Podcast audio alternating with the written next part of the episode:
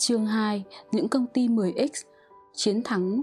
Nhờ ai đưa mọi thứ vào trật tự Người ta gọi là may mắn. Thất bại dĩ nhiên dành cho những kẻ phớt lờ việc phòng ngừa cẩn thận kịp thời. Đấy gọi là rủi ro. Ờ, Trích dẫn của Rod Amusen, Nam Cực. Tháng 10 năm 1911, hai đội thám hiểm đã hoàn tất những chuẩn bị cuối cùng cho cuộc thử thách trở thành người đầu tiên trong lịch sử hiện đại đi đến Nam Cực.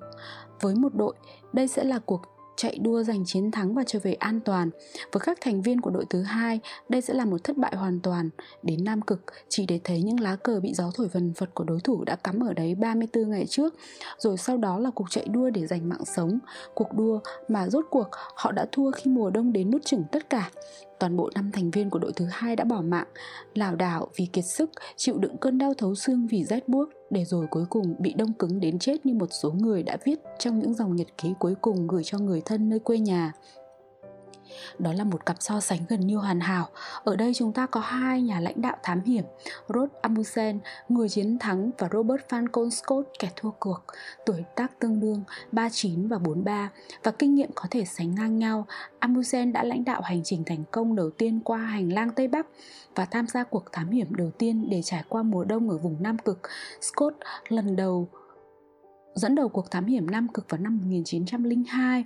Đi đến mốc 82 độ Nam, Amundsen và Scott khởi đầu hành trình đến vùng Nam Cực của mình chỉ cách nhau vài ngày.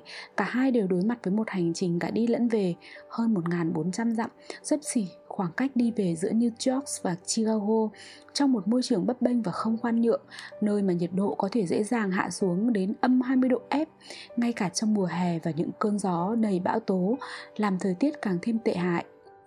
Và hãy nhớ, đây là năm 1911, họ không có những phương tiện liên lạc hiện đại để gọi về chạy tập trung, không radio, không điện thoại di động, không kết nối vệ tinh và nếu họ rơi vào tình thế nguy ngập thì việc đến cứu nạn ở Nam Cực là gần như không thể. Một người đã dẫn dắt đội mình đến chiến thắng an toàn, còn người kia lại đưa đội mình vào thất bại và cái chết. Điều gì đã khiến hai người đàn ông này khác biệt? Tại sao một người đạt được thành công ngoạn mục trong một loạt điều kiện cực độ như thế, trong khi người kia thậm chí còn không thể sống sót. Đây là một câu hỏi đầy lý thú và cũng là một ví dụ sống động cho chủ đề chung của chúng tôi. Ở đây, chúng ta có hai nhà lãnh đạo, cả hai đều tìm thành tựu cực độ trong môi trường cực độ và hóa ra là những nhà lãnh đạo của doanh nghiệp 10X trong nghiên cứu của chúng tôi đã xử sự rất giống với Amundsen, còn những nhà lãnh đạo được đem ra so sánh thì lại xử sự giống Scott, chúng tôi sẽ chuyển sang nói về các nhà lãnh đạo doanh nghiệp trong vài trang tới. Nhưng trước hết, hãy bổ sung thêm một chút chi tiết về câu chuyện của Amundsen và Scott. Để biết rõ thêm nữa về Amundsen và Scott, chúng tôi khuyên quý vị hãy bắt đầu với tác phẩm siêu Việt Nơi cuối cùng trên trái đất của Ronan Huntford, một nghiên cứu so sánh đồ sộ và kỹ lưỡng về hai người đàn ông này. Vào những năm cuối của độ tuổi U30, Rod Amundsen đã từ Na Uy đến Tây Ban Nha để dự cuộc đi thuyền dài hạn. 2 tháng nhằm lấy chứng chỉ chỉ huy đó là năm 1899 trước mặt ông là cuộc hành trình gần 2.000 dặm và Amundsen đã thực hiện hành trình này ra sao? Đi xe, đi ngựa, đi tàu thủy hay đi tàu hỏa? Ông đi bằng xe đạp. Sau đó Amundsen trải nghiệm việc ăn thịt cá heo sống để có thể quả quyết rằng đấy là nguồn cung cấp năng lượng. Xét cho cùng ông lập luận có thể một ngày nào đó ông bị đắm tàu. Xung quanh chỉ toàn lũ cá heo vì thế ông cũng muốn biết xem mình có thể ăn được chúng hay không. Đó là tất cả những việc mà Amundsen đã làm trong những năm xây dựng nền tảng cho cuộc chinh phục, rèn luyện cơ thể và học hỏi. Càng nhiều càng tốt kinh nghiệm thực tiễn về những gì thực sự có hiệu quả. Amundsen thậm chí còn đi đến học tập những người Eskimo còn cách nào để học hỏi những gì có hiệu quả trong các điều kiện ở địa cực tốt hơn? Cách ở bên những người đã tích lũy được hàng trăm kinh nghiệm với băng giá với cái lạnh, tuyết và gió. Ông học cách người Eskimo dùng chó để kéo xe. Ông quan sát cách người Eskimo chẳng bao giờ hấp tấp Di chuyển chậm và vững vàng Tránh đổ mồ hôi quá nhiều Vì có thể bị đông đá khi nhiệt độ dưới không. Ông bắt chước cách ăn mặc của người Eskimo Quần áo rộng để giúp mồ hôi thoát hơi. Để bảo vệ Ông thực tập có hệ thống các phương pháp của người Eskimo và tự rèn luyện mình trước mỗi tình huống mà ông hình dung mình có thể phải đối diện trên đường đến địa cực. Triết lý của Amundsen bạn đừng chờ đến khi gặp phải một cơn bão bất ngờ để thấy rằng mình phải có thêm sức khỏe và dẻo dai. Đừng chờ đến khi bị đắm tàu mới quyết định xem có nên ăn thịt cá heo sống hay không. Đừng chờ đến khi đang trên hành trình đến Nam Cực mới trở thành một tay triệt tuyết và điều khiển chó siêu hạ. Bạn chuẩn bị với cường độ cao, lúc nào cũng vậy. Để khi gặp các điều kiện bất lợi, bạn có thể dùng nguồn dự trữ sức mạnh từ sâu thẳm. Và đồng thời, bạn chuẩn bị để khi gặp các điều kiện thuận lợi, bạn có thể tấn công mạnh mẽ. Robert Falcon Scott thể hiện hoàn toàn ngược lại với Amundsen. Trong những năm tháng hướng tới cuộc chạy đua đến Nam Cực. Lẽ ra ông phải rèn luyện như những kẻ mắc chứng nghiện trượt tuyết, xuyên đất nước và đạp xe nghìn dặm. Ông đã không làm thế. Lẽ ra ông đã phải sống cùng với những người eskimo. Ông cũng đã không. Lẽ ra ông phải thực tập nhiều hơn với chó để dễ dàng chọn lựa giữa chó và ngựa. Không như chó, những con ngựa ra mồ hôi ở da. Vì vậy, da chúng bị bọc trong băng và khi bị cột và vật lộn trong tuyết và nhìn chúng. Nhìn chung chúng không ăn thịt, Amundsen đã chủ tính trên đường đi sẽ giết những con chó yếu hơn để cung cấp thức ăn cho những con chó khỏe. Scott chọn ngựa. Scott cũng đặt cược vào những xe trượt có động cơ chưa từng được kiểm tra đầy đủ trong các điều kiện khắc nghiệt tột cùng nhất của Nam Cực. Nhưng hóa ra các động cơ của xe trượt bị vỡ nứt chỉ trong vài ngày đầu, lũ ngựa cũng bỏ cuộc sớm và đội của ông phải ý ạch suốt hành trình bằng sức người kéo, tự quàng dây buộc mình vào xe kéo, vật lộn trong tuyết và kéo những chiếc xe, xe trượt phía sau. Không như Scott, Amundsen đã xây dựng một cách có hệ thống rất nhiều lớp đệm cho những sự kiện không thể lường trước được. Khi dựng các trạm tiếp tế, Amundsen không chỉ đánh dấu một trạm đầu tiên mà ông còn cắm 20 chiếc cờ đuôi nha màu đen để có thể dễ dàng nhận thấy trong tuyết trắng, theo những khoảng cách bằng nhau dài hàng dặm cả hai bên, giúp ông có được những mục tiêu uh, hơn 10 km bề rộng trong trường hợp ông bị trệch đường trong lúc bão tố khi trở về. Để cho chặng về nhanh hơn, ông đã đánh dấu đường đi của mình ở 1 phần tư dặm bằng những vật dư thừa trong thùng hàng và ở mỗi 8 dặm ông lại treo cờ đen lên cổ tre. Ngược lại, Scott chỉ cắm một lá cờ tại trạm tiếp tế đầu tiên và chẳng để lại dấu vết gì trên con đường của mình mình vào thảm họa nếu chỉ cần có một chút trịch đường. Amundsen chữ 3 tấn hàng cung cấp cho 5 người khởi hành, trong khi Scott chỉ chữ 1 tấn cho 17 người. Trong chặng cuối cùng đến Nam Cực từ 82 độ, từ vĩ độ 82, Amundsen đã mang một lượng hàng cung cấp thêm đủ để dùng nếu nhỡ hết các trạm dừng và vẫn còn đủ dùng nếu có đi thêm 100 dặm. Scott thì dùng mọi thứ gần sát với tính toán của mình một cách hết sức nguy hiểm. Vì vậy, chỉ cần nhỡ mất một trạm cung cấp là đủ để gặp tai họa. Một chi tiết nhỏ có thể nêu bật sự khác biệt trong giải pháp của hai người. Scott chỉ đem theo một cái nhiệt kế để làm dụng cụ chính đo độ cao so với mặt nước biển và ông đã bùng nổ một cơn giận dữ và phải lãnh chịu hậu quả khi nó bị vỡ trong khi Amundsen lại đem theo những bốn cái để phòng những tai nạn như thế Amundsen không biết chính xác những gì ở phía trước. Ông không biết chính xác độ cao so với mặt nước biển của các con đường hẹp trên núi Hay tất cả những chướng ngại vật mà ông có thể chạm trán. Ông và đội của ông có thể bị nghiền nát bởi một loạt những sự kiện không may. Thế nhưng, ông đã thiết kế toàn bộ hành trình sao cho có thể giảm một cách có hệ thống vai trò của các ngoại lực to lớn Và những sự kiện tình cờ bằng cách quyết liệt gắn chặt với khả năng có thể xảy ra của chính những ngoại lực to lớn và những sự kiện tình cờ ấy. Ông giả sử những điều kiện xấu có thể tấn công vào đội của ông ở đâu đó trên đường đi và ông chuẩn bị cho họ, thậm chí phát triển những kế hoạch để đối, đối phó với những sự kiện bất ngờ để đội vẫn có thể tiếp tục nếu có gì đó không may xảy ra cho ông trên đường đi. Scott không tự chuẩn bị than phiền trong nhật ký về vận rủi của mình. Sự vận sự may rủi của chúng tôi về thời tiết thật lố bịch, Scott đã viết như vậy trong nhật ký và ở một đoạn khác ông viết Thật vượt quá sự chịu đựng của chúng tôi về sự sôi xui xẻo. Yếu tố may rủi là quá lớn. Ngày 15 tháng 12 năm 1911 Trong ánh nắng mặt trời rực rỡ chiếu lấp lánh qua vùng mênh mông trắng Với một cơn gió nhẹ thổi tạt ngang và nhiệt độ là âm 10 độ F. Amundsen đã đến được Nam Cực, ông và đội của mình đã cắm quốc kỳ Na Uy phần phật bay trong gió và dành tặng vùng mênh mông ấy đến đức vua Na Uy. Sau đó, họ quay trở lại công việc ngay lập tức, họ dựng lều và cột một lá thư gửi đức vua Na Uy mô tả lại thành công của họ. Amundsen để trên địa chỉ gửi phong thư cho thuyền trưởng Scott, giả định Scott sẽ là người tiếp theo đến được Nam Cực, như một bằng chứng bảo đảm trong trường hợp đội của ông gặp phải bất chắc trên đường về. Ông có lẽ sẽ không thể biết rằng Scott và đội của ông ta đang dùng sức người để kéo các xe trượt tuyết đúng 360 dặm phía sau. Hơn một tháng sau, vào lúc 6 giờ 30 chiều ngày 17 tháng 1 năm 1912 Scott nhận ra mình đang chằm chằm, đang nhìn chằm chằm vào quốc kỳ Na Uy của Amundsen tại Nam Cực. Chúng tôi đã có một ngày khủng khiếp. Scott viết trong nhật ký Thêm vào sự thất vọng của chúng tôi là một cơn gió ngược cấp 4 đến 5 và nhiệt độ âm 22 độ âm 22 độ F Lạy Chúa đây là một nơi dễ sợ và đủ kinh hoàng cho chúng con khi cật lực đến được đây để rồi không nhận được phần thưởng là kẻ tiên phong. Ờ, cũng vào ngày hôm ấy, Amundsen đã đi được gần 5 trăm dặm trở về hướng Bắc. Đến trạm tiếp tế ở vĩ độ 82 chỉ với 8 ngày rất dễ dàng. Scott quay lại và nhằm trở về hướng Bắc cách căn cứ chính hơn 700 dặm bằng sức kéo của người Và ngay khi thời tiết bắt đầu ra mùa Thời tiết ngày càng khắc nghiệt hơn, gió càng thổi mạnh và nhiệt độ càng giảm. Trong khi nguồn cung cấp thì teo lại và mọi người phải vật lộn trong tuyết Amundsen và đội của ông đã về đến căn cứ chính trong tình trạng tốt vào ngày 25 tháng 1 Đúng vào ngày ông đã dự định cho hành trình. Hết nguồn cung cấp, Scott bị sa lầy vào giữa tháng 3, kiệt sức và tuyệt vọng.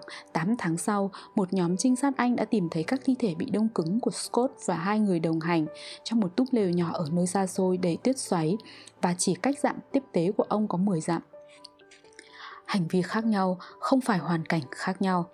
Amundsen và Scott có những kết quả cực kỳ khác nhau, không phải vì họ đối diện với những hoàn cảnh cực kỳ khác nhau.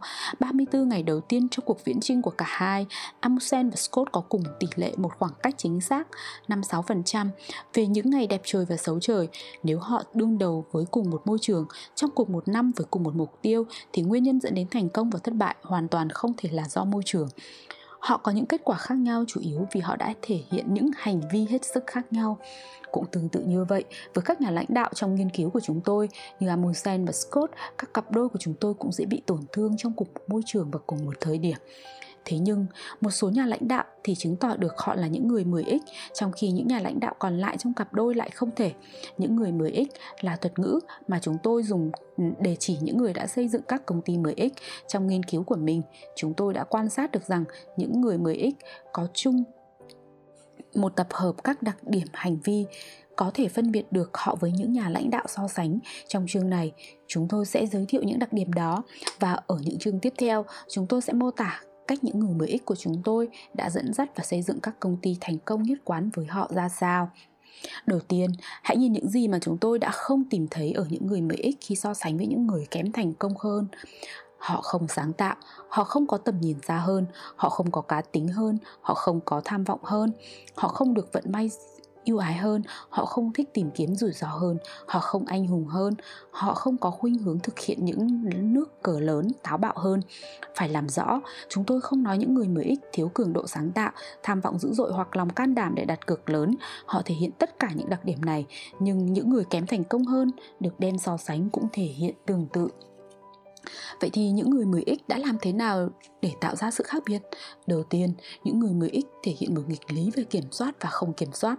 Một mặt, những người 10X hiểu rằng họ luôn đối diện với sự bất bênh liên tục và họ không thể kiểm soát cũng như dự đoán một cách chính xác những khía cạnh quan trọng của thế giới quanh họ. Mặt khác, những người 10X phủ nhận quan điểm cho rằng những lực tác động nằm ngoài sự kiểm soát của họ và những sự kiện tình cờ sẽ quyết định kết quả của họ. Họ hoàn toàn lãnh trách nhiệm về chính số phận của mình. Thế là những người 10X đem quan điểm này vào cuộc sống bằng bộ ba hành vi trọng yếu kiên định với nguyên tắc sáng tạo theo kinh nghiệm và biết sợ hãi một cách hữu ích. Tạo sinh khí cho ba hành vi trọng yếu này là một lực tác động trung tâm tham vọng cấp độ 5 những đặc điểm hành vi này sẽ được giới thiệu ở phần còn lại của chương, có tương quan với những kết quả 10x đạt được trong các môi trường đầy hỗn độn và bấp bênh kiên định với các nguyên tắc giữ cho doanh nghiệp 10x theo đúng lộ trình, sáng tạo theo kinh nghiệm, giữ họ đầy sức sống và nghị lực, sự thận trọng, biết sợ hãi một cách hiệu ích giúp họ sống sót và tham vọng cấp độ 5 mang lại động cơ thúc đẩy đầy cảm hứng. Sự lãnh đạo 10x kiên định với nguyên tắc một cách cuồng nhiệt vào cuối thập niên 1990, Peter Lewis, CEO của công ty bảo hiểm Progressive, phải đương đầu với phố Wall dường như đang khá phi lý phải làm trồi ruột lung tung giá cổ phiếu Progressive. Ngày 10 ngày 16 tháng 10 năm 1998, cổ phiếu Progressive tăng vọt lên gần 20 đô la, tăng 18% chỉ trong một ngày. Có thay đổi lớn nào trong công ty vào hôm ấy? Không. Nền kinh tế đột nhiên trao đảo? Không. Thị trường phục hồi 18% vào hôm ấy? Không. Hoàn toàn không có sự kiện to tát nào đại loại như vậy đối với Progressive vào hồi 16 tháng 10 năm 9 8 ấy Thế mà giá cổ phiếu của Progressive đã tăng một mức 18% đầy kinh ngạc và rồi, quý tiếp theo, vào 26 tháng 1 năm 99, cổ phiếu Progressive đã giảm gần 30 đô la, sụt 19% chỉ trong một ngày. Có thay đổi lớn nào trong công ty vào hôm ấy? Không. Nền kinh tế đột nhiên trao đảo? Không. Thị trường đã sụp đổ chăng? Không. Hoàn toàn không có sự kiện to tát nào đại loại như vậy đối với Progressive vào hôm 26 tháng 1 năm 99 ấy. Thế mà giá cổ phiếu của Progressive đã rớt 19% đầy kinh ngạc. Những thay đổi thất thường này một phần do quan điểm của Peter Lewis cho rằng giờ cho lợi nhuận để làm thỏa mãn phố Wall. Ý nói làm đẹp sổ sách để chiều lòng các nhà đầu tư trên thị trường chứng khoán là thiếu lương thiện. Ông từ chối chơi đẹp, không báo cho các nhà phân tích về lợi nhuận sắp tới mà nhờ đó họ có thể dự đoán chắc chắn hơn về chính những lợi nhuận ấy. Lewis coi hành vi này của họ là đi tắt thay vì phải phân tích sâu và điều tra thực tế. Louis cũng bác bỏ ý kiến cho rằng một công ty phải quản lý lợi nhuận bằng cách dàn xếp chúng qua từng quý để không gây lo ngại trên thị trường. Xem những trò bịp bợm, lừa dối kiểu như vậy là vô nguyên tắc. Nhưng điều này gây ra rắc rối, vì Louis từ chối cách chơi tôi sẽ cho quý vị biết chúng tôi thu nhập thập được gì và quý vị sẽ dự đoán những gì chúng tôi thu thập được. Thế là vui cả làng và vì ông từ chối dàn xếp lợi nhuận nên các phân tích không thể dự đoán tin cậy về lợi nhuận của Progressive được. Như một nhà phân tích đã than phiền, tôi cũng có thể tùng đồng xu. Và vì vậy, vào ngày 16 tháng 10 năm 98, mỗi cổ phiếu của Progressive vượt quá mức kỳ vọng của các nhà phân tích là 44 cent, đẩy giá cổ phiếu tăng lên và vào ngày 26 tháng 1 năm 99, lợi nhuận của Progressive lại giảm dưới mức kỳ vọng của các nhà phân tích là 16 cent mỗi cổ phiếu, kéo giá cổ phần hạ xuống. Nếu Louis cứ tiếp tục từ chối cách chơi kia giá cổ phiếu của Progressive sẽ tiếp tục tăng vọt rồi sụt giảm và sẽ khiến cho công ty dễ bị tấn công bởi những kẻ mua đi bán lại. Phớt lờ rủi ro này cũng giống như một nhà thám hiểm địa cực chọn cách phớt lờ khả năng một cơn bão dữ dội và bất ngờ có thể gây chết người. Thế nhưng đầu hàng thì lại phạm phải những nguyên tắc của Lewis. Lewis đã làm gì? Ông từ chối phương án A, phớt lờ, và phương án B, đầu hàng và chọn phương án Progress trở thành công ty niêm yết chứng khoán đầu tiên công khai báo cáo tài chính hàng tháng. Việc này sẽ cung cấp cho các nhà phân tích dữ liệu hoạt động thực tế trong quý, từ đó họ có thể giữ dàng, dễ dàng dự đoán kết quả hàng quý. Các công ty khác đã đầu hàng trò chơi dẫn dắt của thị trường bởi họ cảm thấy họ không có sự lựa chọn, rằng họ bị giam cầm bởi ngoại lực khổng lồ ngoài tầm kiểm soát này. Nhưng Lewis đã giải phóng Progressive khỏi nhà tù đó. Ông thừa nhận rằng có các tồn tại các áp lực nhưng ông đã giảm bớt các tác động của chúng bằng nỗ lực phi thường. Câu chuyện này có liên quan gì đến nguyên tắc? Nguyên tắc. Về thực chất là sự nhất quán trong hành động, nhất quán với các giá trị, nhất quán với các mục tiêu dài hạn, nhất quán với các tiêu chuẩn hoạt động, nhất quán trong phương pháp, nhất quán qua thời gian. Nguyên tắc không giống như việc tổ chức kỷ luật trong quân ngũ, nguyên tắc không như việc đo lường, nguyên tắc không như sự tuân thủ theo cấp bậc hoặc triệt để tuân theo các quy tắc quan liêu, nguyên tắc thật sự đòi hỏi sự độc lập về tư duy để bác bỏ những áp lực buộc phải tuân thủ theo cách mâu thuẫn với các giá trị, các tiêu chuẩn hoạt động và các tham vọng dài hạn với một nhà lãnh đạo mới ích. Hình thức chính thống duy nhất của nguyên tắc là sự tự nguyên tắc tồn tại một ý chí nội tại để làm bất kỳ điều gì cần thiết nhằm tạo ra một kết quả vĩ đại cho dù khó khăn ra sao những nhà lãnh đạo 10X hoàn toàn không mệt mỏi, thậm chí là điên cuồng, không hề lay chuyển trong sự tập trung của họ dành cho chinh cho cuộc chinh phục, họ không phản ứng thái quá trước các sự kiện, chịu thua trước đám đông hoặc nắm tay những cơ hội hấp dẫn nhưng không liên quan. Họ có khả năng kiên trì cực tốt, kiên định với các chuẩn mực nhưng vẫn đủ tính nguyên tắc để không phản ứng một cách thái quá khi những chuẩn mực của họ bị vi phạm trong các cuộc thảo luận tại nhóm nghiên cứu, chúng tôi cố gắng tìm cách tốt nhất để mô tả tính nguyên tắc mà chúng tôi đã phát hiện ở các nhà lãnh đạo 10X. Hầu hết các CEO trong giới kinh doanh đều có một mức độ nguyên tắc nào đó, nhưng các nhà lãnh đạo 10X lại thể hiện ở một cấp độ hoàn toàn khác hẳn. Chúng tôi rút ra kết luận rằng những nhà lãnh đạo 10X không chỉ nguyên tắc mà họ còn cuồng với những nguyên tắc đó, quyết định phát hành các báo cáo tài chính hàng tháng của Lewis cũng tương tự như việc Amundsen đạp xe từ Na Uy đến Tây Ban Nha và ăn thịt cá heo sống. Cách cư xử của họ chẳng thông thường chút nào. Hub ờ, Keller của hãng hàng không Southwest hết sức tin vào việc duy trì một nền văn hóa có tinh thần hăng hái yêu sự khôi hài và bài trừ dị đoan và có đầy những người nhiệt huyết được truyền một tinh thần chiến binh nổi loạn. Keller hiểu rằng dịch vụ của hãng hàng không siêu hạng sẽ tự nhiên phát sinh khi mà người ta vui vẻ với công việc và yêu công ty của mình từ một hãng hàng không nhỏ ở Texas chỉ với vài chiếc máy bay phát triển thành một hãng vận chuyển lớn mang tầm cỡ quốc gia, khó khăn sẽ nhiều hơn và quan trọng hơn là việc duy trì nền văn hóa. Chính vì vậy, bản thân ông đã thể hiện như một hình mẫu trung thành tuyệt đối với nền văn hóa này. Cược với ký vị một chuyện, khi Keller trò chuyện với tạp chí 60 Minutes. Tôi là chủ tịch duy nhất của một hãng hàng không ở Mỹ sẽ ghé qua lán bảo trì máy bay của mình lúc 2 giờ sáng với một cái mũ hoa, khoác khăn choàng bằng lông và mặc bộ đồ màu tía. Khi được đề nghị chụp hình trang bìa cho tạp, tạp chí Texas Monthly, ông vận đồ trắng, không cài dây kéo áo để lộ bộ ngực trần. Bức hình mô tả cảnh ông đang làm một động tác na ná như kiểu nhảy của Elvis và cạnh đó là tiêu đề Hoppy rồ và khi đương đầu với cuộc giành quyền sở hữu khẩu hiệu kinh doanh slogan với hãng hàng không Steven Aviation, ông không gặp CEO của Steven tại tòa nhà mà tại một đấu trường với hàng trăm nhân viên đang gieo hò cổ vũ bằng những quả cầu tua, giải quyết vấn đề bằng một cuộc vật tay. Một người trong nhóm nghiên cứu đùa rằng những tật lòe loẹt của Keller khiến người ta liên tưởng tới câu nói của Hunter Thompson với ý nghĩa thay đổi một chút khi sự việc trở nên kỳ quái, kẻ kỳ quái trở thành CEO. Nhưng nếu tập trung vào sự kỳ quái của Keller chỉ đơn thuần vì tính kỳ quái của ông ta thì sẽ bỏ qua giá trị của nó. Ông không kỳ quái để trở nên kỳ quái, ông hành xử theo cách nhất quán lạ lùng để cổ suý cho nền văn hóa công ty như một diễn viên đầy ảnh hưởng thể hiện hoàn hảo tính cách nhân vật khi đang trên sân khấu.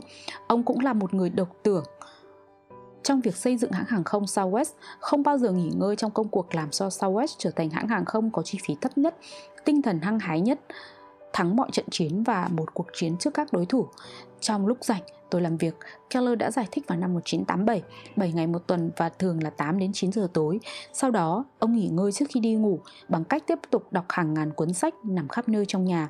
Keller tự như võ sĩ Mohammed Ali là sự kết hợp giữa sức mạnh chết người, với vẻ ngoài ẩm mỹ khôi hài, bạn có thể cùng cười với Keller giống như khi xem một buổi họp báo của Ali nhưng bạn sẽ mình sẽ thấy mình nằm xoài.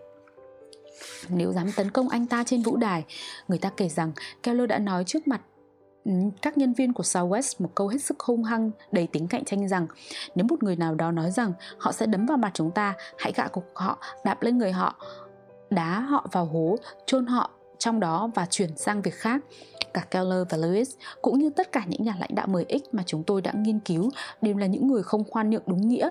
Họ đã bắt đầu với các giá trị, mục đích, mục tiêu lâu dài và những tiêu chuẩn hành động nghiêm ngặt và họ có một nguyên tắc cuồng nhiệt trong việc gắn kết với những điều đó. Nhưng nếu điều này buộc họ phải cư xử không giống như mọi người. Họ sẽ làm, họ đã không để những sức ép bên ngoài, hay thậm chí là các quy tắc xã hội khiến họ đi chệch đường. Trong một môi trường bất ổn và không khoan nhượng, chạy theo sự điên cuồng của đám đông là cách tốt nhất để bị tiêu diệt. Và tại sao họ lại có một sự độc lập đầy tư duy đến thế? Không phải vì họ có cá tính táo bạo, cố hữu hơn những người khác. Họ chơi cháo hay gây gổ và nổi loạn hơn, mà bởi vì họ kinh nghiệm hơn. Và đây chính là cốt lõi thứ hai trong ba hành vi cư xử cốt lõi của những nhà lãnh đạo 10X sáng tạo theo kinh nghiệm. Năm 1994, Andy Grove, giám đốc điều hành của Intel, trải qua một cuộc xét nghiệm đầy xét nghiệm máu thường kỳ nhưng lại nhận được một số liệu đáng lo ngại. PSA uh, ờ, kháng thể tuyến tiền liệt có chỉ số là 5 báo hiệu có thể có một khối u với kích thước bằng một viên đường đang phát triển trong tuyến tiền liệt của ông. Bác sĩ khuyên ông trước hết nên đến một bác sĩ tiết niệu, hầu hết mọi người sẽ làm đúng như vậy, nhưng đó không phải là cách phản ứng của Andy Grove. Thay vì vậy, ông bắt đầu đọc các bài báo nghiên cứu do các nhà khoa học y khoa viết dành cho các nhà khoa học y khoa. Grove đào bới các dữ liệu xét nghiệm PSA thực sự thể hiện điều gì, khoa hóa sinh hiệu có hiệu quả ra sao, các thống kê về ung thư tuyến tiền liệt là gì và lợi cũng như hại của mỗi lựa chọn điều trị là gì. Ông cũng đã quyết định xét nghiệm các xét nghiệm để kiểm tra các dữ liệu trong các tài liệu mà ông đang đọc, gửi mẫu xét nghiệm máu đến các phòng thí nghiệm khác nhau để xác định mức độ khác nhau của các phòng thí nghiệm trong cuộc xét nghiệm. Chỉ sau khi làm hết tất cả những việc này, Grove mới gặp hẹn bác sĩ tiên liệu. Nhưng ngay cả như vậy, Grove cũng không dựa vào các bác sĩ để lập ra kế hoạch điều trị. Sau một ca chụp em MRI và chụp xương, ông đã dấn vào một chế độ tìm tòi nghiên cứu rộng hơn, đi thẳng vào các nguồn tài liệu gốc, chọn lọc những dữ liệu cơ sở, ông tìm được tất cả các bài viết được nêu trong thư mục của một quyển sách tham khảo về ung thư tuyến tiền liệt. Ngấu nghiến chúng, sau đó tìm các bài viết khoa học đã xuất bản sau quyển sách tham khảo này khoảng từ 6 đến 9 tháng và rồi lại tìm được thêm nhiều tài liệu đã được nêu trong các tác phẩm ấy. Grove duy trì một lịch làm việc dày đặc của một CEO vào ban ngày và chế độ nghiên cứu về tuyến tiền liệt của mình vào ban đêm, vẽ phác đồ dữ liệu, nghiên cứu các tham chiếu khác nhau và cố tìm ra ý nghĩa của chúng. Qua nghiên cứu, ông biết được có một cuộc chiến tri thức dữ dội ở các chế độ điều trị ung thư khác nhau.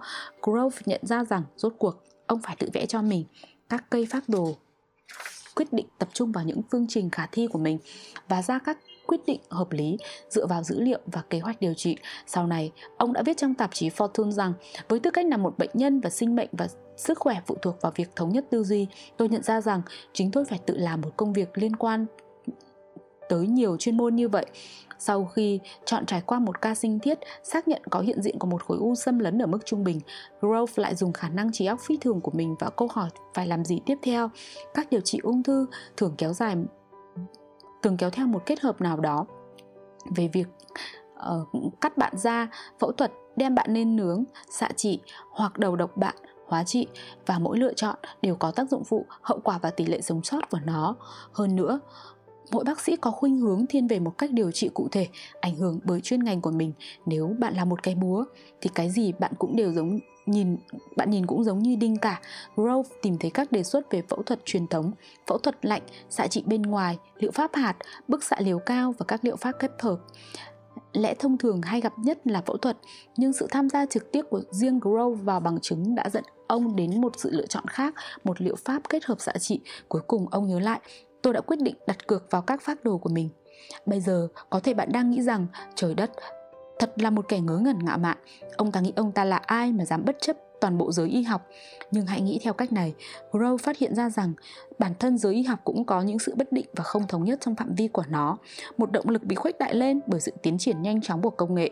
Nếu như Grove chỉ bị gãy tay, không hề có sự bất ổn về cách chữa trị và nguy cơ tử vong là zero, ông đã không phải dành hàng trăm giờ để lập ra phác đồ, dữ liệu trước những sự bất ổn hết sức to lớn và còn được nhân lên bởi những hậu quả hết sức to lớn, Grove đã làm điều mà tất cả các nhà lãnh đạo 10X đều làm, trực tiếp hướng vào các bằng chứng thực nghiệm. Nghiên cứu tâm lý khoa học chỉ ra rằng vào các thời điểm bất ổn, hầu hết mọi người sẽ nhìn vào người khác, các nhân vật có uy quyền, những người ngang hàng, các tiêu chí chung để họ có những gợi ý căn bản phải làm gì các nhà lãnh đạo mới ít ngược lại không nhìn vào tập quán thông thường để lập ra con đường cho mình trong thời kỳ bất ổn, về cơ bản, họ cũng không nhìn vào những gì mà người khác làm hoặc các chuyên gia hay học giả bảo họ nên làm gì. Họ căn bản nhìn vào bằng chứng thực nghiệm. Vấn đề ở đây không phải là việc đối lập và độc lập, chỉ là để đối lập và độc lập. Vấn đề ở đây là thực nghiệm hơn, để làm vững chắc thêm sự độc lập về tinh thần và xác định, để, và xác thực bản năng sáng tạo của bạn. Bằng thực nghiệm, chúng tôi muốn nói đến việc dựa trên quan sát trực tiếp thực hiện các thí nghiệm thực tiễn và hoặc tham gia trực tiếp với các bằng chứng hơn là chỉ dựa trên ý kiến, ý tưởng nảy ra, sự hiểu biết thông thường, uy quyền hoặc các ý tưởng không được kiểm chứng. Có một nền tảng thực nghiệm giúp các nhà lãnh đạo 10X thực hiện những bước đi táo bạo, sáng tạo và giới hạn được rủi ro của chúng Giải pháp của Andy Grove về việc điều trị ung thư của ông là không bình thường, thậm chí sáng tạo, nhưng nó được đặt vững chắc trên nền tảng bằng chứng và có tính chính xác khi lập kế hoạch cho cuộc thám hiểm Nam Cực. Amusen dựng trại ở chính một nơi mà chưa ai từng cân nhắc một cách nghiêm túc. Một nước cờ táo bạo đã đặt ông gần với Nam Cực hơn. 60 dặm ngay từ đầu, mọi người tin rằng ờ, uh, Makburo sao là nơi tốt nhất để bắt đầu vào Nam Cực. Nó đã được các nhà thám hiểm khác sử dụng và chứng tỏ là một nơi vững chắc để dựng trại, nhưng Amusen đã lấy một chọn, lựa chọn khác vịnh cá voi.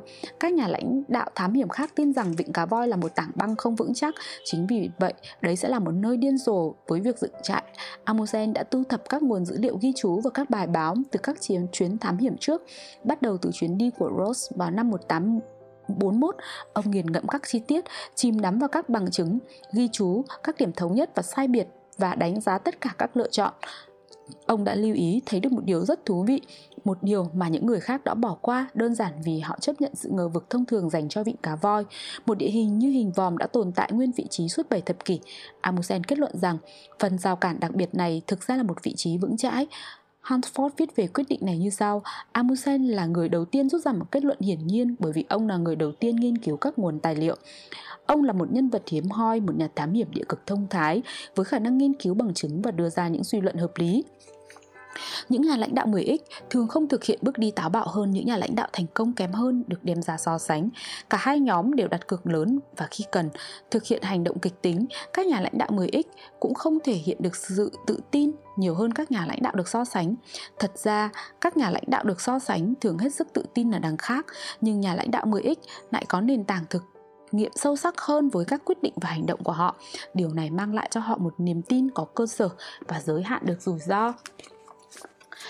Phải chăng tất cả những điều này nhấn mạnh rằng có thực nghiệm sẽ khiến các nhà lãnh đạo mới ít quyết đoán? Không hẳn, Grove hành động quyết đoán về căn bệnh ung thư của mình chỉ khi ông đã đắm chìm trong bằng chứng cũng như Amundsen khi có hành động quyết đoán về việc hạ trại ở vịnh cá voi. Các nhà lãnh đạo mới không yêu ái việc phân tích hơn các hành động. Họ yêu ái chủ nghĩa thực nghiệm như là nền tảng cho những hành động quyết đoán. Tuy nhiên, mặc dù có niềm tin và thực nghiệm, các nhà lãnh đạo mới ích không bao giờ cảm thấy an toàn hoặc thoải mái. Thật ra, họ vẫn sợ hãi, thậm chí là kinh sợ về những gì mà thế giới có thể ném vào họ. Vì vậy, họ chuẩn bị để đối đầu với những điều mà họ sợ hãi nhất về và việc này đưa chúng ta đến với hành vi cư xử cốt lõi thứ ba, sự sợ hãi hữu ích. Vào đầu năm 1986, các nhà lãnh đạo của Microsoft gặp gỡ giới bảo hiểm và luật sư để chỉnh sửa bản cáo bạch cho việc tung cổ phiếu ra thị trường lần đầu tiên các nhà bảo hiểm và luật sư đã chuẩn bị tinh thần là những kẻ mang lại u ám tham dự vào một cuộc chiến với các nhà lãnh đạo của Microsoft để mô tả thỏa đáng những rủi ro mà các nhà đầu tư phải xét đến. Nhưng thay vì gặp một nhà lãnh đạo lạc quan thái quá, trình ra một bức tranh toàn màu hồng về sự thành công không ngừng, họ lại gặp ngập ngay một tiến sĩ bất hạnh, Stephen Ballmer, lúc đó là một phó chủ tịch thích đặt ra hết kịch bản này đến kịch bản khác những rủi ro hiểm họa, nguy hiểm chết chóc, tấn công làm lụn bại và vận rủi và tai họa. Đối thoại vì thế tràn ngập trong những thông tin về những khả năng, tình huống xấu nhất có thể xảy ra với công ty này.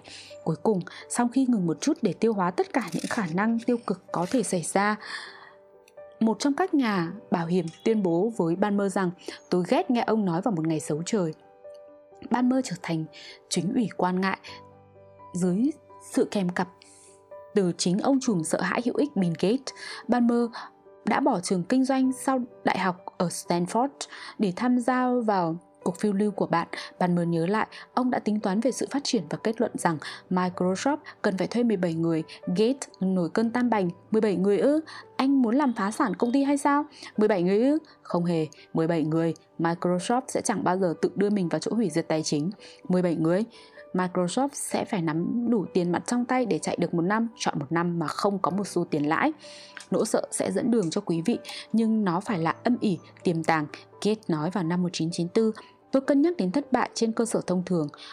Ông đã treo hình của Henry Ford trong văn phòng của mình để nhắc bản thân rằng thậm chí những thành công trong kinh doanh vĩ đại nhất vẫn có thể bị qua mặt. Như Ford đã bị GM qua mặt vào thời kỳ lịch sử đầu tiên trong ngành công nghiệp ô tô. Ông không ngừng lo lắng về việc ai sẽ là bình kết tiếp theo.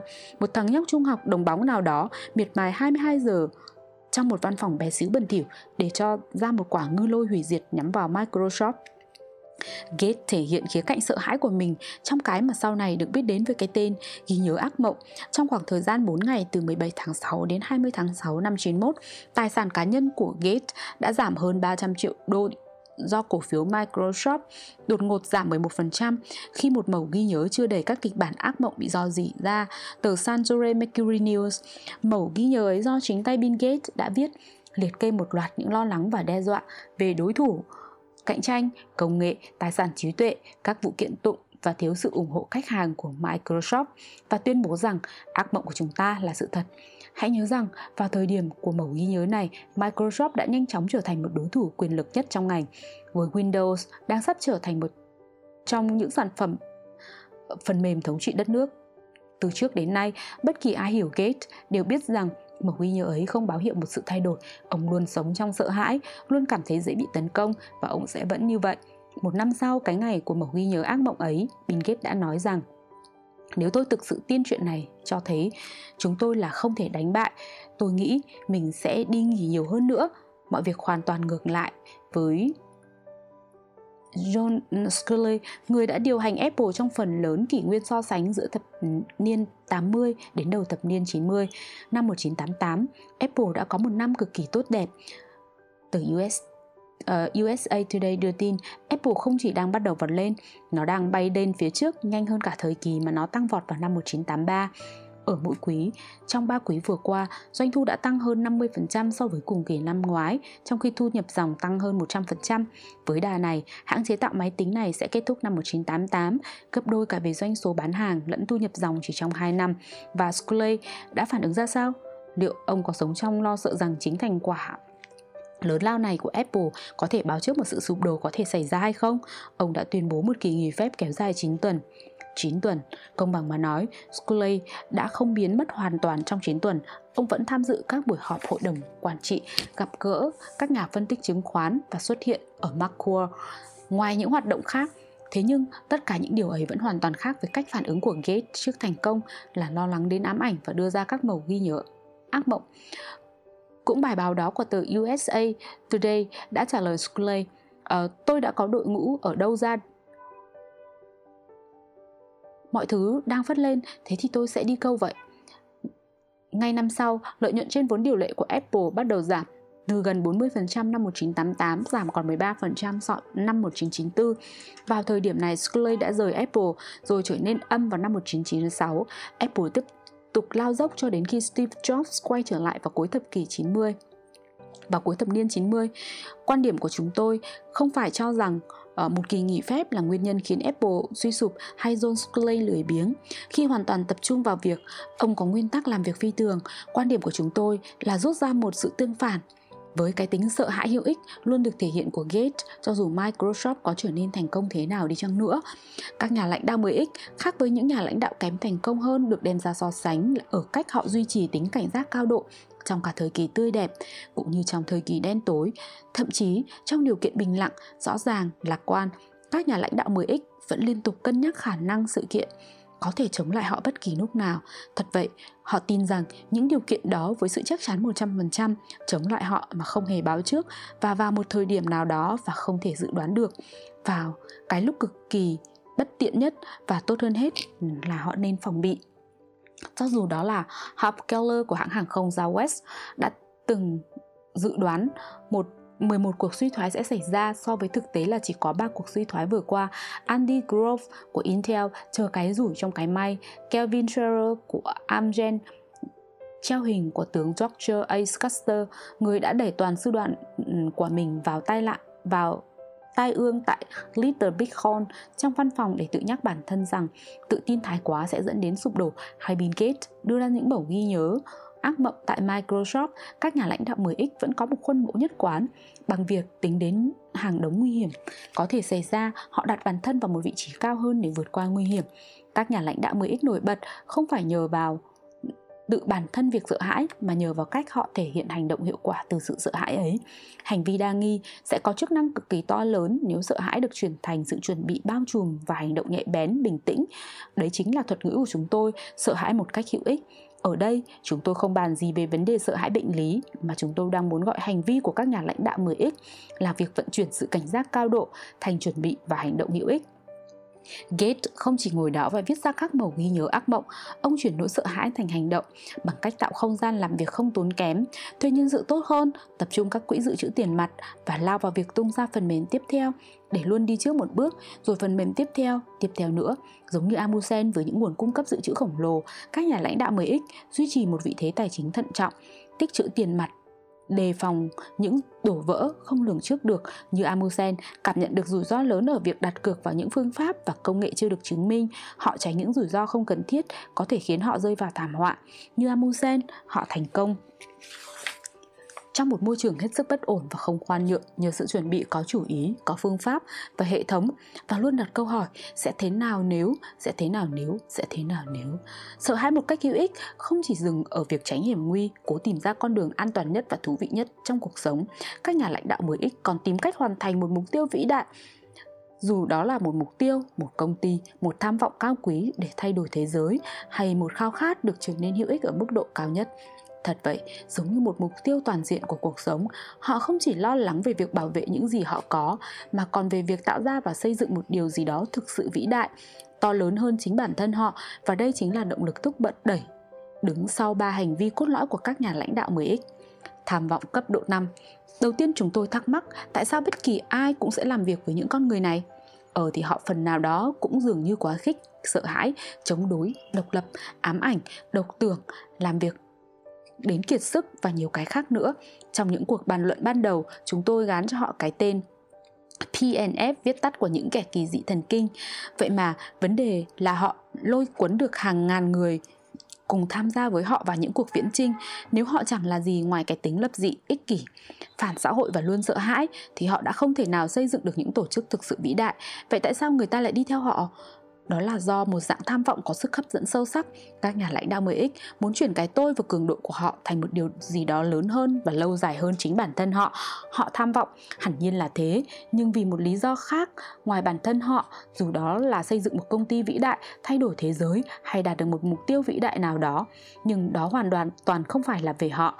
Năm 1992, tờ Business Week đã đăng một bài tường thuật đặc biệt về mối quan hệ giữa tiền lương của CEO và kết quả hoạt động của công ty. Dan Miller của Biomed, một trong những công ty 10X trong nghiên cứu của chúng tôi xếp thứ nhất, đem lại giá trị trên mỗi đồng đô la tiền lương của mình nhiều hơn bất kỳ CEO nào khác. Và đấy không phải là chỉ là một đốm sáng lóe lên trong một năm. Ông giữ vững vị trí trong nhóm đầu, đôi khi đứng thứ nhất, nhưng luôn gần với nhóm đầu hơn một thập kỷ trong các bảng xếp hạng của các báo như Forbes, Business Week, Chief Executive Magazine. Hãy nhớ, thập niên 90 là thời điểm tăng tốc khi tiền lương cho nhà điều hành bắt đầu tăng lên vùn vụt, được tiếp sức bởi các quyền chọn mua cổ phiếu sẽ khiến cho tài sản của các CEO tăng ồ ạt nếu công ty làm ăn tốt và chỉ giảm tối thiểu nếu công ty làm ăn bết bát Gói quyền chọn mua của Mahler vào thời điểm đó là gì? Zero. Nhân viên của ông được cấp các quyền đó nhưng ông thì không.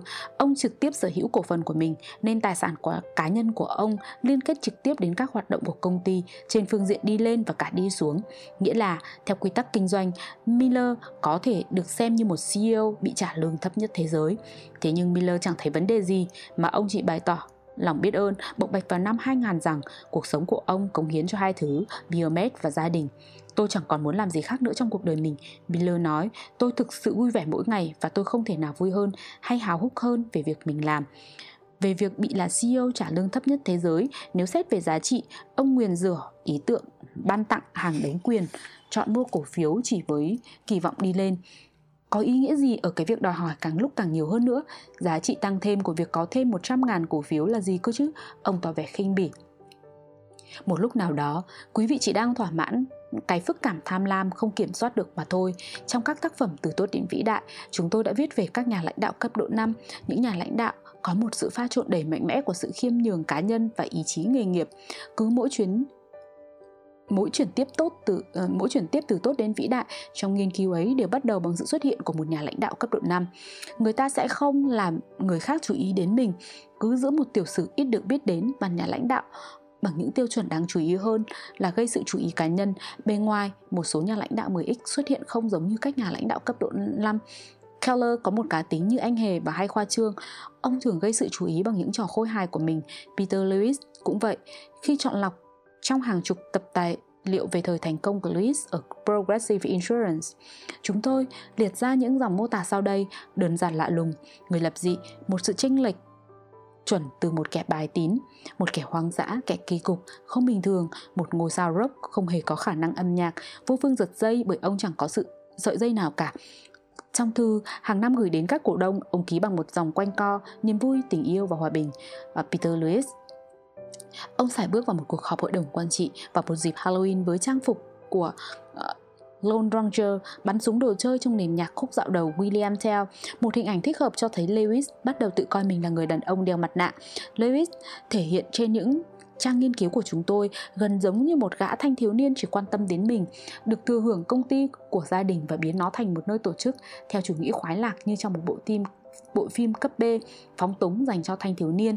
Thế nhưng, mặc dù những nập dị và đôi khi là những hành vi kỳ lạ, Lewis cống hiến bản thân mình cho một mục tiêu trên hết, biến Progressive thành một công ty thực sự vĩ đại và ông xây dựng công ty trở nên vĩ đại mà không có ông sau khi Lewis sắp đặt một cuộc chuyển giao êm ả cho người kế nhiệm vào năm 2000. Progressive tiếp tục tăng trưởng thắng lợi cho các đối thủ, tăng giá trị cổ phiếu và duy trì một mức lợi nhuận cao. Lewis có một cái tôi to lớn và bản tính màu mè không? Có. Ông có trưởng thành không? Cho nên, rốt cuộc ông đã chuyển cái tôi của mình vào việc xây dựng một công ty vĩ đại mà không có ông. Có. Các nhà lãnh đạo 10X có chung một đặc điểm quan trọng nhất với các nhà lãnh đạo cấp độ 5. Họ tham vọng một cách khó tin, nhưng tham vọng của họ trước hết là vì sự nghiệp, vì công ty, vì công việc, không phải vì chính bản thân họ. Khi từ tốt đến vĩ đại, chủ yếu tập trung vào khía cạnh khiêm nhường của các nhà lãnh đạo cấp độ 5. Nghiên cứu này lại tập trung vào tính cực đoan tới mức tuyệt đối của ý chí trong những nhà lãnh đạo ấy. Đôi khi, các nhà lãnh đạo 10X mô tả sự nghiệp của họ bằng những từ ngữ hết sức to tát, nhưng họ vẫn tránh bất kỳ ý nghĩa vĩ đại nào mang tính cá nhân. Gordon Moore, CEO của Intel, từ giữa thập niên 70 đến giữa thập niên 80, vẫn giữ một tiểu sử ít người biết đến dù ông là người xây dựng công ty quan trọng nhất trong thời kỳ tăng trưởng của Intel. Tuy nhiên, Moore vẫn nhìn mục đích của Intel từ những khía cạnh cực kỳ to lớn, nhận ra các vi điện tử sẽ là cách mạng hóa hầu hết mọi mặt xã hội ra sao. Năm 1973, chỉ mới tham gia vào lịch sử của Intel có 5 năm, Moore đã nói, chúng tôi thực sự là những kẻ cách mạng thế giới ngày nay không phải là lũ nhóc với mái tóc dài và bộ râu quai nón phạm phách trong trường học cách đây ít năm. Gordon Moore đã lãnh đạo với một tính cách dè dặt nhưng đã xây dựng một công ty vĩ đại đóng vai trò xúc tác trong việc cách mạng hóa con đường hoạt động của nền văn minh. Nếu cứ tập trung vào tính cách dè dặt của Golden Moore hay bản chất ngoại cỡ của Lewis và Keller, bạn sẽ bỏ mất những điểm chính. Câu hỏi trọng tâm là bạn ở trong đó để làm gì? Các nhà lãnh đạo mới x có thể nhạt nhẽo hay mồm mè, có hoặc không có sức lối quấn, dè dặt hoặc khoa trương, bình thường đến độ buồn tẻ hoặc lập dị. Tất cả những điều này đều không thành vấn đề miễn là họ nồng nhiệt hướng đến một sự nghiệp vượt ngoài cả bản thân họ. Mỗi nhà lãnh đạo 10X mà chúng tôi nghiên cứu không chỉ nhằm đến một việc trở nên thành công, họ không định nghĩa bản thân bằng tiền, họ không định nghĩa bản thân bằng danh tiếng, họ không định nghĩa bản thân bằng quyền lực, họ định nghĩa bản thân bằng sự ảnh hưởng, đóng góp và mục đích. Thậm chí, ngay cả một Bill Gates tham vọng quá mức đã trở thành người giàu nhất thế giới cũng không bị dẫn dắt chủ yếu bởi sự thỏa mãn cái tôi của mình. Vào thời gian đầu sự nghiệp của Gates, khi Microsoft bắt đầu có được sự phát triển, một trong những bạn bè của ông đã bình luận Tất cả cái tôi của Bin đều đi vào Microsoft, đó là đứa con đầu tiên của anh ta, rồi sau đó, khi đã làm việc không mệt mỏi trong cả một phần tư thế kỷ để biến Microsoft thành một công ty vĩ đại, tạo ra phần mềm đầy sức mạnh và góp phần vào hình ảnh của chiếc máy tính trên từng cái bàn, ông đã đặt một câu hỏi với vợ của mình, Melinda. Chúng ta có thể làm điều gì tốt nhất cho số đông với những nguồn lực mà chúng ta đang có? Và họ đã khởi sự một mục tiêu táo bạo trong số các mục tiêu khác, đó là diệt trừ bệnh sốt rét trên toàn trái đất người ta trở thành nhà lãnh đạo 10X như thế nào? Chúng tôi tự hỏi, liệu các nhà lãnh đạo 10X có điểm tương đồng nào ở cách họ nuôi nấng để có thể chuẩn bị cho họ đạt được thịnh vượng trong tình hình bất ổn hay không? Ví dụ, John Brown của Sky của Striker lớn lên ở vùng nông thôn Tennessee, gia đình ông đã chật vật cũng chỉ đủ cơm ăn áo mặc, xuất thân từ một tầng lớp khiêm tốn khiến quý vị phải tập trung vào những điều thiết yếu. Sau này ông nhớ lại, tôi quả có biết cuộc sống trong xáo xỉnh là như thế nào. Vì vậy tôi không để nhiễm cái phô trương ở mỹ ở việc liệu danh tiếng và của cải có đến hay không. Có lẽ một người xuất thân từ một xó xỉnh của vùng tennessee nghèo nàn thành một kỹ sư hóa và sau đó thành một ceo thành công sẽ phát triển một sự tự kỷ luật kiểu amusen để vượt qua mọi trở ngại. Nhưng không phải là nhà lãnh đạo 10X nào cũng lớn lên trong khắc khổ. Harper Keller lớn lên trong một gia đình thuộc tầng lớp trung lưu vững chắc, cha làm quản lý của công ty Campbell Soup, luôn luôn ổn định Ông học triết học và văn chương tại Wesley, tốt nghiệp hạng ưu với vai trò chủ tịch hội sinh viên và sau đó rất xuất sắc tại trường luật NU. Cuối cùng là đạt được chức vụ thư ký ở tòa án tối cao New Jersey. Uh, Peter Lewis lớn lên trong một gia đình sung túc ở Cleveland, bang Ohio và đã học trường Princeton trước khi tiếp quản việc kinh doanh của gia đình. Hơn nữa, chúng tôi cũng thấy một số nhà lãnh đạo trong các công ty so sánh đã trải qua những kinh nghiệm khắc nghiệt đầu đời. Đúng vậy, John Brown đã phải tìm đường leo ra khỏi cái xó xỉnh của mình. Nhưng phía bên so sánh, Leon Heath của công ty USSC cũng đâu phải xuất phát từ một vị trí cao ngất ngược Sau khi tốt nghiệp trung học, ông chỉ quản lý một công việc kinh doanh thiết bị giặt khô hết sức chật vật trước khi khởi sự tại USSC. Jerry Sander ở trường hợp công ty so sánh AMD lớn lên trong khu vực bị các băng nhóm quấy phá ở Chicago trong một tai nạn tại bữa tiệc tùng sau trận bóng đá. Sander đã lao vào giúp một người bạn đang bị lôi kéo vào một vụ ẩu đả đường phố với một gã thủ lĩnh nhóm. Người bạn bỏ chạy ngay sau khi Sander tự đưa mình vào trả lửa. Gã du côn đã đánh Sander vỡ mũi gãy xương hàm nứt sọ, dùng đồ khui bia rạch ông và ném ông vào thùng rác. Sander mất máu nhiều đến nỗi bệnh viện đã cho mời linh mục đến để làm các nghi thức cuối cùng cho ông. Tóm lại, chúng tôi chẳng tìm thấy khuôn mẫu thống nhất nào với các nền móng xuất thân của các nhà lãnh đạo 10X so với các nhà lãnh đạo được so sánh. Các nhà lãnh đạo 10X có thể có thời thơ ấu khắc nghiệt, có thể có những cuộc sống đầy đặc quyền hoặc ở đâu đó trong tầng lớp trung bình. Chúng tôi không thấy rằng họ nhất thiết phải bắt đầu như là một nhà lãnh đạo 10X một số nhà lãnh đạo 10X đã tiến lên phát triển khả năng lãnh đạo của mình qua thời gian. Herbert Keller để có những quyết định cực kỳ tồi tệ vào thời kỳ đầu của sự nghiệp. Chẳng hạn, việc mua uh, Muse Air của ông Peter Lewis đã theo một hình cung tăng trưởng đồ sộ hơn 3 thập kỷ và cũng đã có nhiều điều ngớ ngẩn gây thiệt hại lớn trong sự nghiệp. George Ratman, ờ, người sáng lập Amgen đã không thể hiện tài năng lãnh đạo 10X ngay từ đầu. Ông không được nhận vào trường y, vì thế đã chuyển sang kế hoạch B là theo ngành hóa. Ông đã dành 21 năm trời với uh, ba em rất được kính trọng nhưng chưa bao giờ được xem là ngôi sao theo tờ Business Week và sau đó gia nhập Little Industry ông loạn trọng trước cái văn hóa mua bán hỗn loạn của Lytton và sau này ông đã nhắc lại từ bỏ đi trước khi bị tống cổ khi chúng tôi chia sẻ các hành vi cốt lõi của các nhà lãnh đạo 10X với các sinh viên, các thành viên trong nhóm nghiên cứu trước đây và các nhà phê bình. Chúng tôi nhận được một loạt các câu hỏi các hành vi 10X cốt lõi có thể học được hay không? liệu bất kỳ ai cũng có thể trở thành một nhà lãnh đạo 10x hay không? Liệu có làm được hay không nếu trở thành một 3x thay vì 10x? Có thực sự phải là một 10x? Để sống còn trong một thế giới hỗn loạn hay không?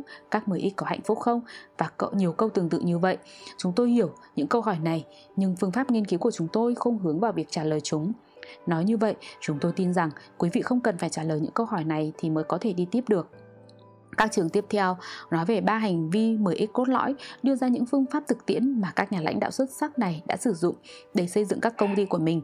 Nếu công ty của quý vị đã thực hiện đầy đủ những quan điểm và cách làm này thì nhìn tổng quát nó sẽ giống một công ty được lãnh đạo bởi một nhà lãnh đạo 10x. Vì vậy, hướng dẫn của chúng tôi rất đơn giản, làm việc bằng cách học hỏi và áp dụng các bài học thực tiễn về các 10 X lãnh đạo xây dựng một tổ chức thực sự vĩ đại để cho ra kết quả tốt hơn, tạo ra ảnh hưởng đặc biệt và đạt đến sự thành công trong dài hạn. Có rất nhiều cá nhân thành công nhưng rất ít công ty thực sự vĩ đại đã tạo ra được một sự ảnh hưởng theo 10X. Tóm tắt chương, những công ty 10X các điểm chính Thứ nhất, chúng tôi gọi những người thủ vai chính thắng trận trong cuộc nghiên cứu là những nhà lãnh đạo 10X bởi vì họ đã xây dựng được các doanh nghiệp vượt mức trung bình của ngành ít nhất 10 lần. Thứ hai, sự trái ngược giữa Amundsen và Scott trong cuộc so tài hùng tráng của họ đến Nam Cực là một tương đồng lý tưởng cho vấn đề nghiên cứu của chúng tôi và là một minh họa cực kỳ có giá trị về những khác biệt giữa các nhà lãnh đạo 10X và các công ty được đem ra so sánh. Thứ ba, tinh tường và khắc kỷ, các nhà lãnh đạo 10X chấp nhận không chút phàn nàn rằng họ tương đầu với những ngoại lực và ngoài tầm kiểm soát rằng họ không thể dự đoán một cách chính xác các sự kiện và rằng không có gì là chắc chắn. Tuy nhiên, họ hoàn toàn bác bỏ ý kiến cho rằng thời vận, sự hỗn loạn hay bất kỳ yếu tố ngoại vi nào khác sẽ quyết định việc họ thành công hay thất bại. Thứ tư, các nhà lãnh đạo 10X thể hiện ba hành vi cốt lõi khi kết hợp chúng lại sẽ làm cho họ khác biệt so với các nhà lãnh đạo của các công ty thém kém thành công hơn được đem ra so sánh. Họ kiên định với nguyên tắc tới mức cuồng nhiệt. Các nhà lãnh đạo 10X thể hiện sự ừ, nhất quán tối đa trong hành động, nhất quán với các giá trị, các mục tiêu, các tiêu chuẩn hành động và các phương pháp. Họ hoàn toàn không ngừng nghỉ, độc tưởng, không chênh lệch, không chệch hướng trong việc tập trung vào các công cuộc chinh phục của mình. Họ sáng tạo theo thực nghiệm. Khi đối diện với sự bất ổn, các nhà lãnh đạo mới x căn bản không nhìn theo những người khác theo sự hiểu biết thông thường, các nhân vật quyền lực, hay những người cùng trang lứa để tìm lối đi. Họ chủ yếu nhìn theo bằng sự chứng thực bằng chứng thực nghiệm. Họ dựa vào quan sát trực tiếp thí nghiệm thực tế và cam kết trực tiếp với bằng chứng hiện hữu. Họ thực hiện được những nước cờ táo bạo sáng tạo dựa trên một cơ sở thực nghiệm đúng đắn sợ hãi một cách hữu ích.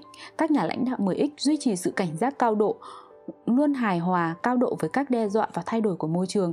Ngay cả khi, đặc biệt khi tất cả đều đang tốt đẹp, họ giả định các điều kiện sẽ chống lại họ. Đúng ngay thời khắc có thể là tồi tệ nhất, họ chuyển nỗi sợ hãi và lo lắng đó thành hành động, chuẩn bị phát triển những kế hoạch đối phó bất chắc, xây dựng những kế hoạch và phương án dự phòng, giữ các biên độ an toàn rất lớn.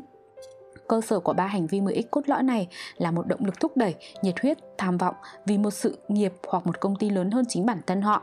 Họ có cái tôi, nhưng cái tôi ấy được chuyển thành công ty và sứ mệnh những mục tiêu của nó chứ không phải là sự vĩ đại cá nhân.